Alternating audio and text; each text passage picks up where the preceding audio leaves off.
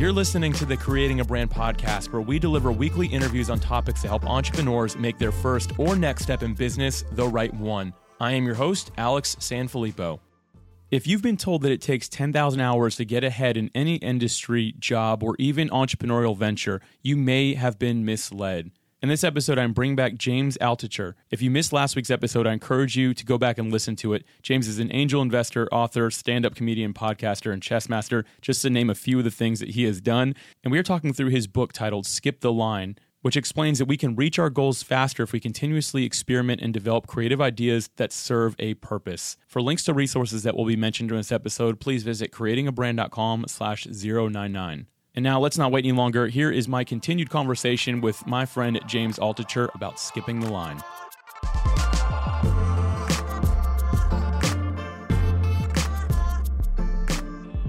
James, welcome back to the Creating a Brand podcast. I'm loving this conversation about how entrepreneurs can skip the line. Thank you so much for having me on your podcast. I really appreciate it. I, I, this this means a lot to me that that you're on and you're helping me support this message I'm trying to get out. Absolutely, man. You're the only person I've ever done a back to back episode with. So I'm, I'm really excited to continue this conversation and to dive straight into it. I want to get deeper into this idea of practicing creativity, starting with your concept that you refer to as the spoke and wheel, which you've also called how to monetize anything. To provide a quick overview for the listeners, and then I'll turn it over to you, the wheel in this concept is the industry or overarching topic. And the spokes of that wheel are the different things that you can do within that industry to monetize or to be able to get ahead a little bit quicker. I'd love to hear you expand on this and talk about how it relates to entrepreneurship. I always encourage people when they're interested in something, think of the spokes first. Like I'm talking to this one guy who um, is telling me some problems in the restaurant industry post pandemic. It's hard to hire people because you know you're, no one wants to trust the restaurants could get shut down tomorrow. It's hard to um, nobody really connects their reservation system with their order system because there's data in there. You know, the more data you have, the more power you have, the more money you could potentially make from your customers. If you know a customer likes a certain wine, you could figure out what upsells you could you could sell him, and you can also offer a, a, a dessert that goes with that wine or whatever. So and I'm like, this is really valuable stuff. What uh, you know? And he, he told me he'd been working in the restaurant industry for 15 years. He's 30 years old. He's been working in the restaurant industry since he was 15. Left college. That's all he's been doing. Is he's done every job in a restaurant. And he said, "Well, I said, well, what are you thinking of doing with this?" And he's like, "Well, I want to own a restaurant. That's my, of course, that's what I'm going to do. I want to own a restaurant." And I'm like, you know, there's other things you could do with this. Like, what are? Why don't you list some of the other things? And so we came up with obviously a new kind of software for a reservation system, new kind of software for uh, an ordering system. Um, uh, figure out better techniques for for staffing. Maybe create like a Craigslist type of thing for restaurant employees, so that you know you always get the latest openings. Uh, you can create a high end newsletter for restaurant owners about best practices in the restaurant industry you know, post pandemic. You never know. It might be a good idea, it might be a bad idea. It's okay to come up with bad ideas. You should. If you're not coming up with bad ideas, you're not coming up with enough ideas. Yeah. And so now this guy is pursuing all these things. He's got permission from a couple of restaurant owners to start trying out some of these ideas manually, and he'll see what works, and as an experiment. So this is this is great. That's what you should do. Uh, and and you know, here here's another quick example, which is a combination of the possibility muscle at work and also experimenting and also completely switching careers to something you love midlife. So this guy I know in his 40s um, was a bond trader for J.P. Morgan. He's been doing it his whole life or his whole adult life, and um, but he loves sports. As a kid, he loved sports, and that was his only passion. Still is. And so, but he has a lot of knowledge now. He's been doing bond trading and finance stuff for 20 years. So during the pandemic, he had some free time because he was working from home, and he decided, well, what if I write every day a, some story about the connect intersection between sports and finance? Like, here's an example. Um, uh, after the Super Bowl, the guy who sang at the Super Bowl, uh, it's a singer named The Weeknd. Why did that guy not take any pay for doing the Super Bowl halftime in front of a billion people? And not only that, he used $7 million of his personal money to produce the Super Bowl halftime show. So this guy I know, he broke down the economics of the halftime show. What what did Beyonce do the year before? What did Maroon 5 do the year before? What were their economics? And it was I have zero interest in sports, but that was a fascinating article. And so he started a newsletter five days a week. He puts out stories like this. And now he has t- eight months later, he has 27,000 subscribers. And he quit his job at JP Morgan because he's making a better living doing this this newsletter. It's called Huddle Up. The guy's Joe Pompliano.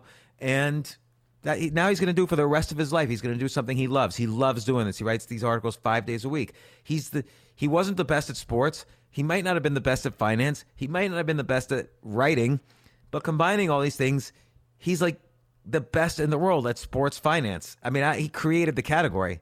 So that's that that kind those kind of stories I really love, and that's what's possible for everyone. Sports was the wheel. That's his passion. He knew he wasn't going to be a professional athlete, and he looked at the other spoke potentials, but this was the spoke he settled on, and now he makes a great living. I, I love this, and you know, this kind of goes back to something I, I wanted to mention and have you talk about for a minute. You have to flex this idea muscle and start getting ideas out. You and I are both people because I took this from you. You write down ten ideas every day, if I'm not mistaken. Is that where the number that you're Yes. at?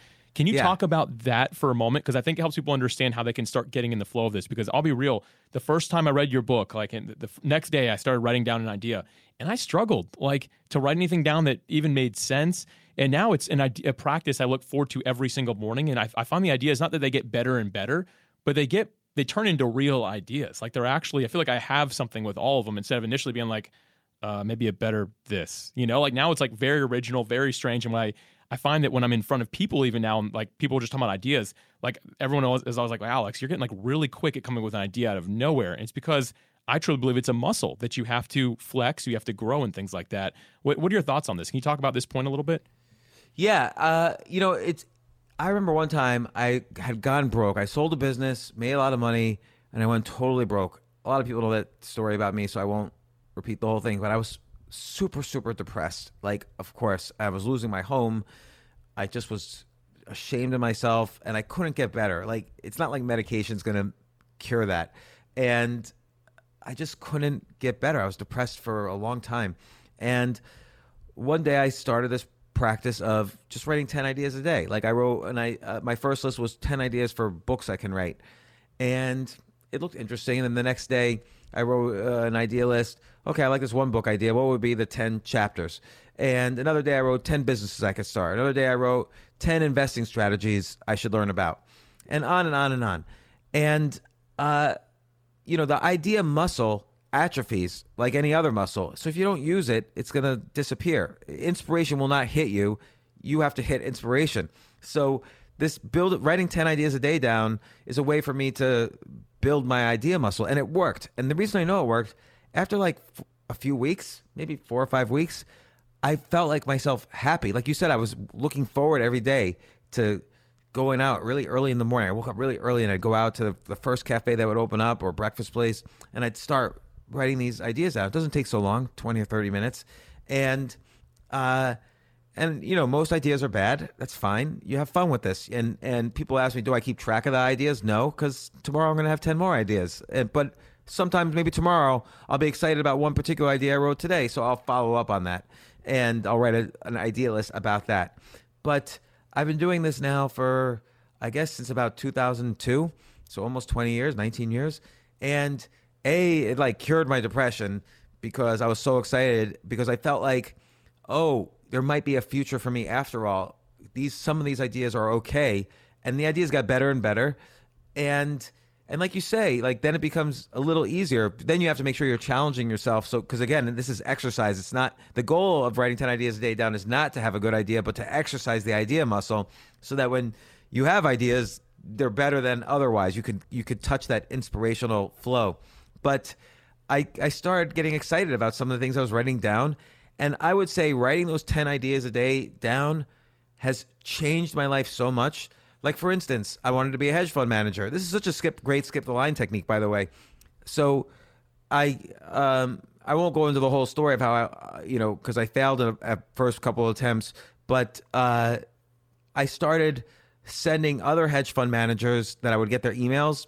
I would start sending them, "Hey, you're here's 10 pieces of software I've written that I've been trading using this software and here's my track record and th- this sort of matches your style from the research I've done. you can have this software. You never need to contact me again. I'm ha- sending this to you for free. If you want, I'll show your employees how to use the software, but it's pretty self explanatory. Knock yourself out.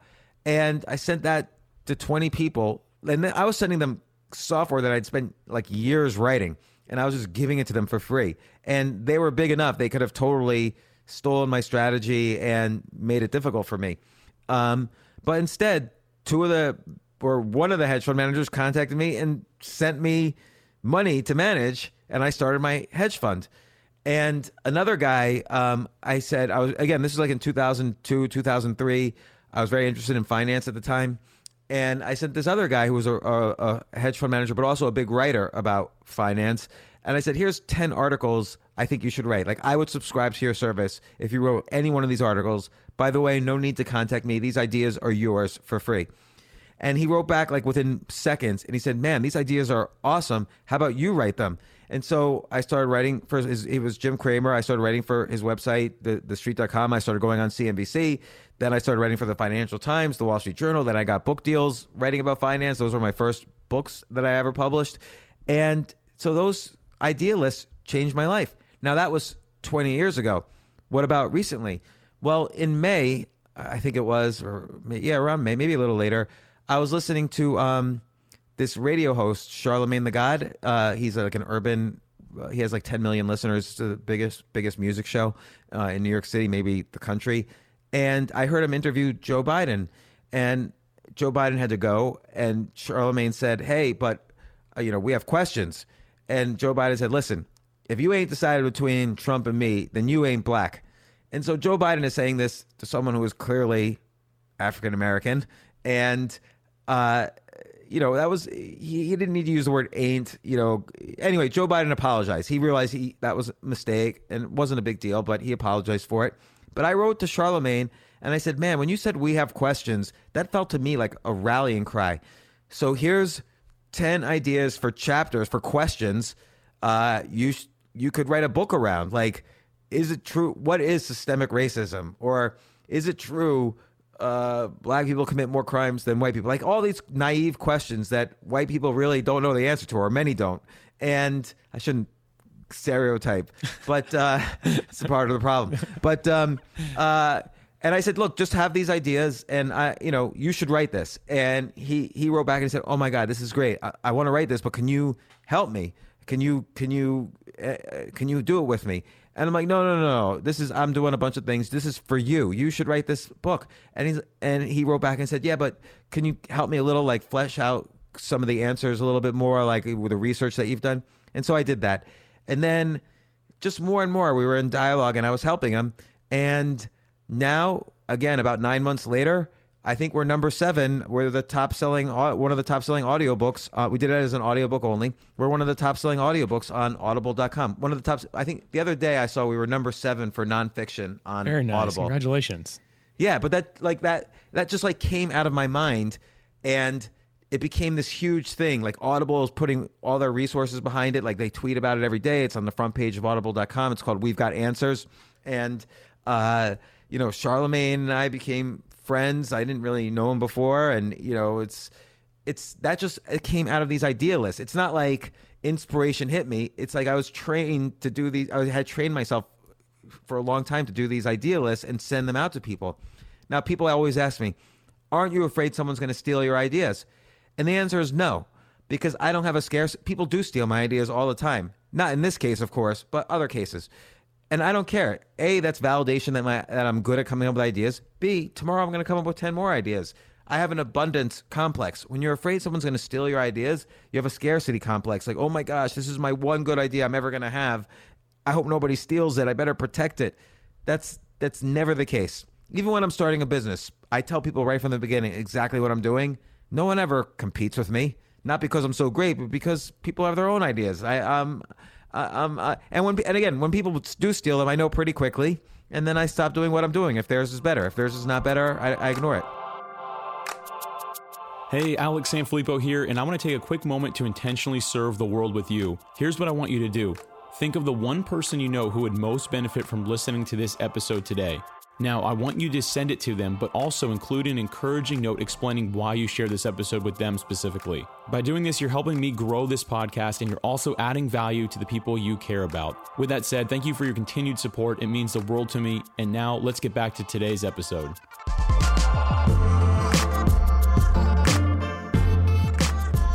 There's this quote that I used to say, and a lot of people disagree with it, so I don't share it very much. There's a million ways to make a million dollars and it's just a matter of coming up with your creative way of of bringing in income and, and going after it.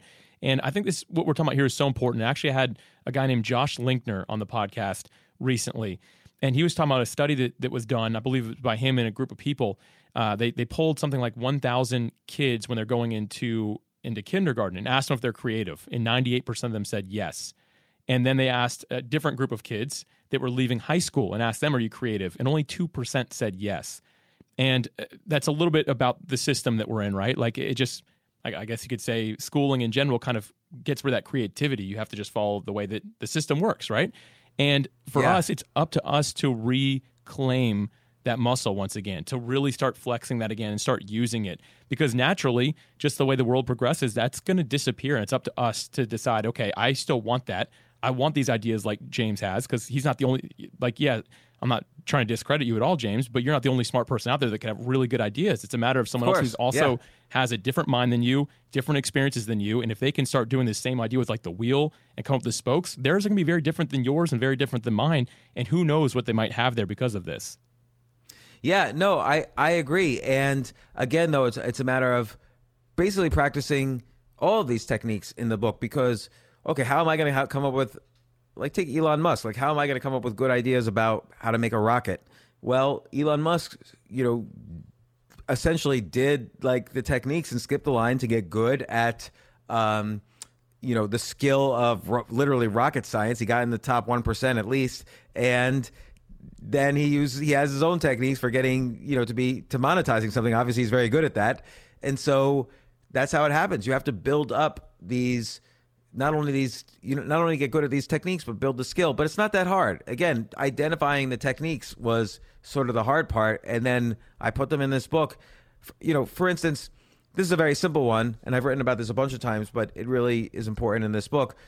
Uh, let's say you decide um, like i have a friend who's from scratch uh, wants to learn golf. He's going to start next week. And I, I told him this one technique, so he's immediately going to start doing it. It's plus minus equal. And uh, by the way, this technique was told to me by Frank Shamrock, who is 10 time world mixed mar- martial arts champion. So, mixed martial arts is what it says it's a bunch of martial arts. So, he had to always learn very quickly to be at the black belt level of every martial art.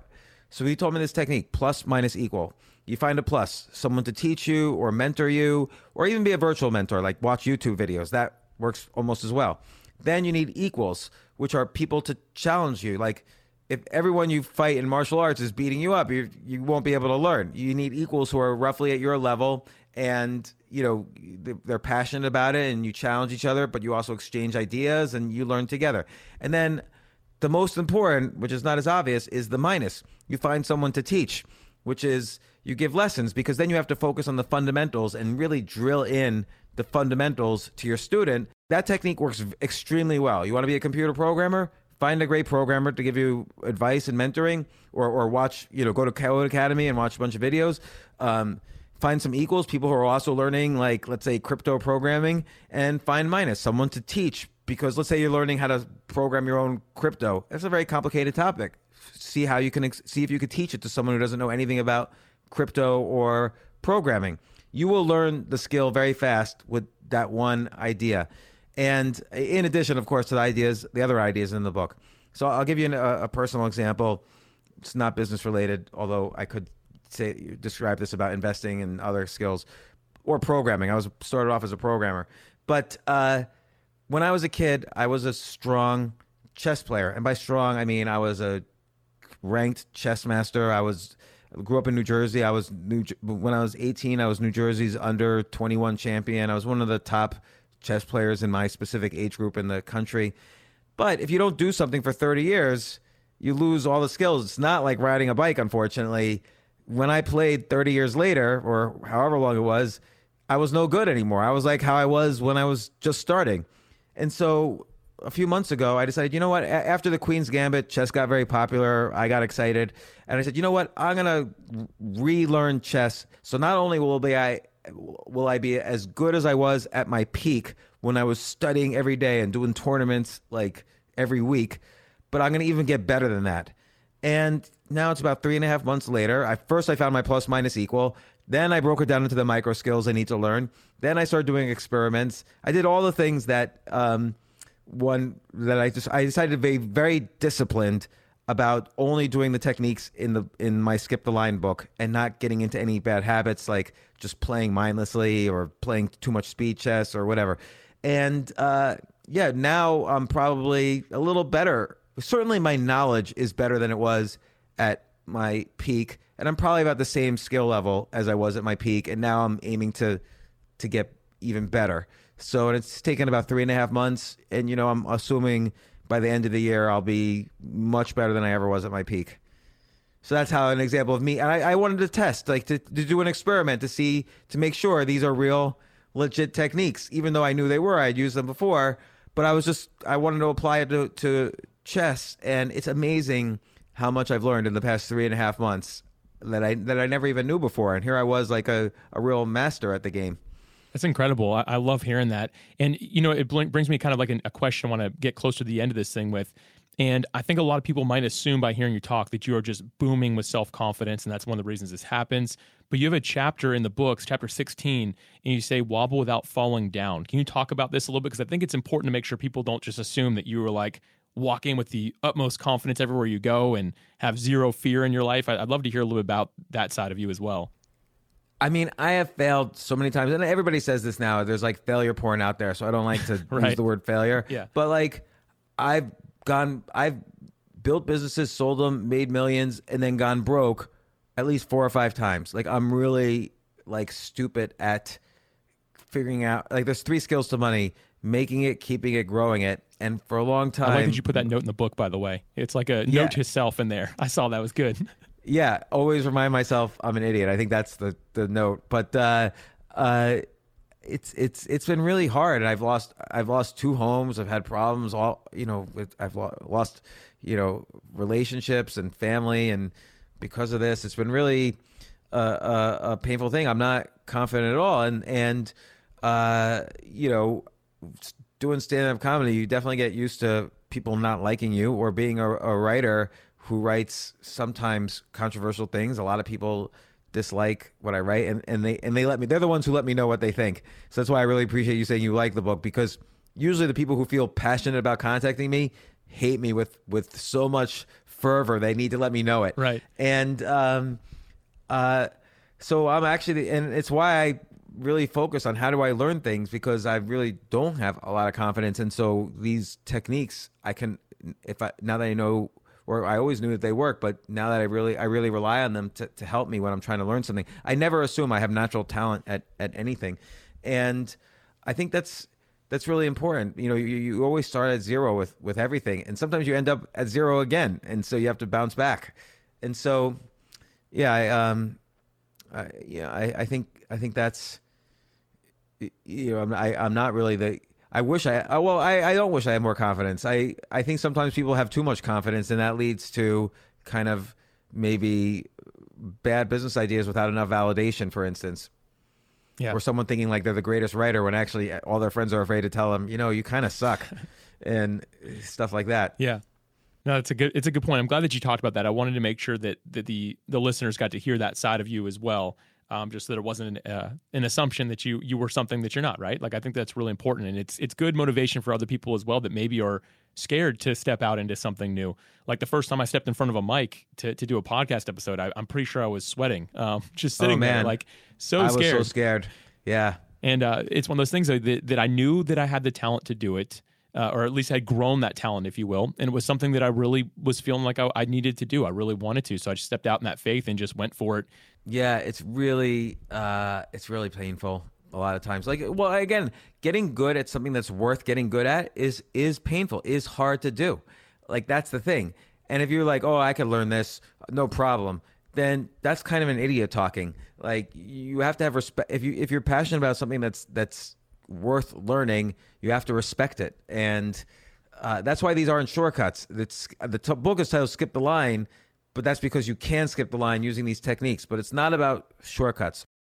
I have about a, another hundred questions I'd love to ask you, but obviously, for sake of time, for for your time and the time of the listeners as well, we got to bring this thing to an end. But before we end, I want to ask: Do you have any final thoughts on this topic of skipping the line? Well, you know, I think of like new stuff every day that I wish I could add to the book. Now, maybe I'll even write like some kind of follow up. But um, you know, really, really, a, a recent one is this: always focusing on being the only instead of being better. Uh, that that was an important not necessarily new insight, but an important insight about skipping the line. And I think about this as I'm about to launch, you know, a new business. It's like if I write a, a thriller. Uh, let's say I write a. am going to write a book about a, a, a young boy who's abused at home and lives in a closet, and then suddenly a wizard picks him up and takes him to a wizarding school because it turns out he might be the greatest wizard of his generation. Let's say I have that idea for a book you know, completely original idea. It's all mine. And I write it. And let's say it's better than the the f- far worse series ha- called Harry Potter. Let's say my book is the is the best in that genre of little boys who realize they're going to be great wizards. Uh, it doesn't matter because Harry Potter is is is people would rather read Harry Potter. Well, there there's been plenty of series, by the way, where with that exact plot line. Harry Potter was maybe the third that I know of, and there's probably more. I mean, right before Harry Potter was written, Neil Gaiman wrote a graphic novel or a series of comics called The Books of Magic about a character that even looked exactly like Harry Potter, and uh, no one knows about it. So, but well, how did J.K. Rowling? Was she the best? No, probably Neil Gaiman's was the best. But uh, she's a billionaire from all the copies of her books and the movies and so on. So what was so special about her? Well, it was very her story herself was very inspirational. She was um, a divorced woman, you know, living on welfare with a kid. Uh, you know, she needed. It was a very sympathetic story. Like you, how can how can she help herself? How can she make a living for her and her kid and get off welfare and, and all this? And she wrote this book and and that's her story around the book helped propel the book into its mega success because so many people were inspired by her story and so that's an example of you might have the better project or book or idea or skill set doesn't matter if you're not also the only and the only kind of adds to your story love it man. Thanks so much for being here. I know the audience is really going to pull a lot from this so i really appreciate you james. Oh thank you. Thanks alex